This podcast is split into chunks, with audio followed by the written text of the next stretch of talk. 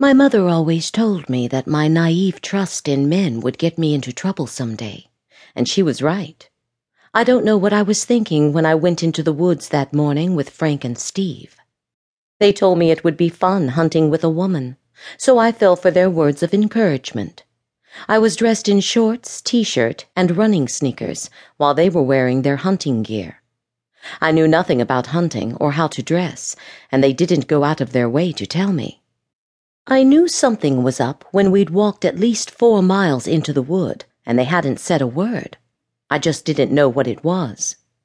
It wasn't until they both started to paw at me and pinned me to a tree that I realized what they were really after. The first thing Frank said was, This is what happens when you tease men and don't put out. To which they both laughed. I think they expected me just to stand there and let them take me without question but they were mistaken. I quickly pushed them off and grabbed a small dead branch that I spotted on the ground and swiped the pair of them before making a run for it. The trouble was, I had no way of knowing where I was or which direction to run. I'd gained a few seconds' head start at best, and I had to make the most of it. I could hear them shouting profanities and coming after me, but as I ran through all the trees, I realized that the hunting clothes they wore were slowing them down as I was quickly pulling ahead of them. In fact, it wasn't long before I realized that I was safe, at least from them. In my haste to get away, though, I'd ripped my shorts and t-shirt on branches and various other obstacles that were in my way. I tried to remember which direction we'd come in, but in my anxiety, I'd gotten completely turned around. I was still in trouble, but I tried not to panic. I walked for miles and came to a river, which I thought was a good sign. I followed the flowing water, knowing that it would eventually lead me back to civilization. However, by the time it started to get dark, I still hadn't found a safe haven. I was just starting to wonder what would become of me when I spotted a light through the trees on my side of the river. I didn't really have much of a choice, so I headed cautiously towards it. When I finally reached it, I discovered that it was coming from a cottage.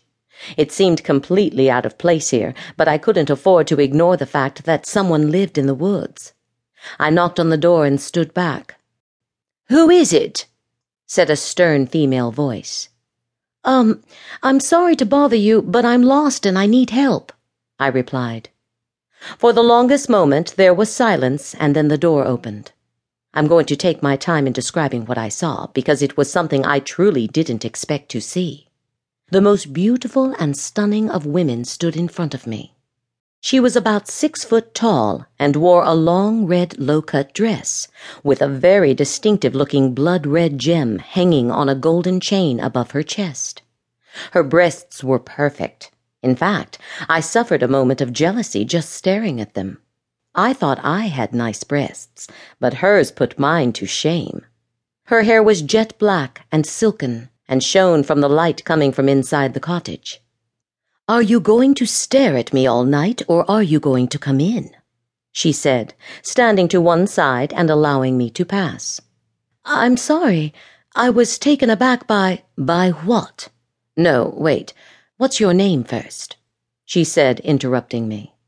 Oh, right. My name's Cherry. Pleased to meet you. Um, I replied. You can call me Sonia. Now then, why were you lost? I was chased into the woods by a couple of men and got turned around. I couldn't find my way back to the path and spotted your light when it was getting dark, I replied, as I watched her looking out of the window. They didn't follow you here, did they? No, I lost them quite a few hours ago and have been walking ever since. Sonia closed the curtain and told me to take a seat. She then went about making us both a hot drink. While she was doing that, I glanced around the cottage. It felt homey and warm, but sparsely decorated. On the table in front of me were scrolls scattered around a crystal skull. I ignored the skull and glanced at one of the scrolls, but I couldn't read the writing. Have you lived here long? I said for want of something better to say. I was born in this cottage. It's all I know, she replied. I found myself staring at her figure from behind and once again suffered a bout of jealousy. She looked perfect in every way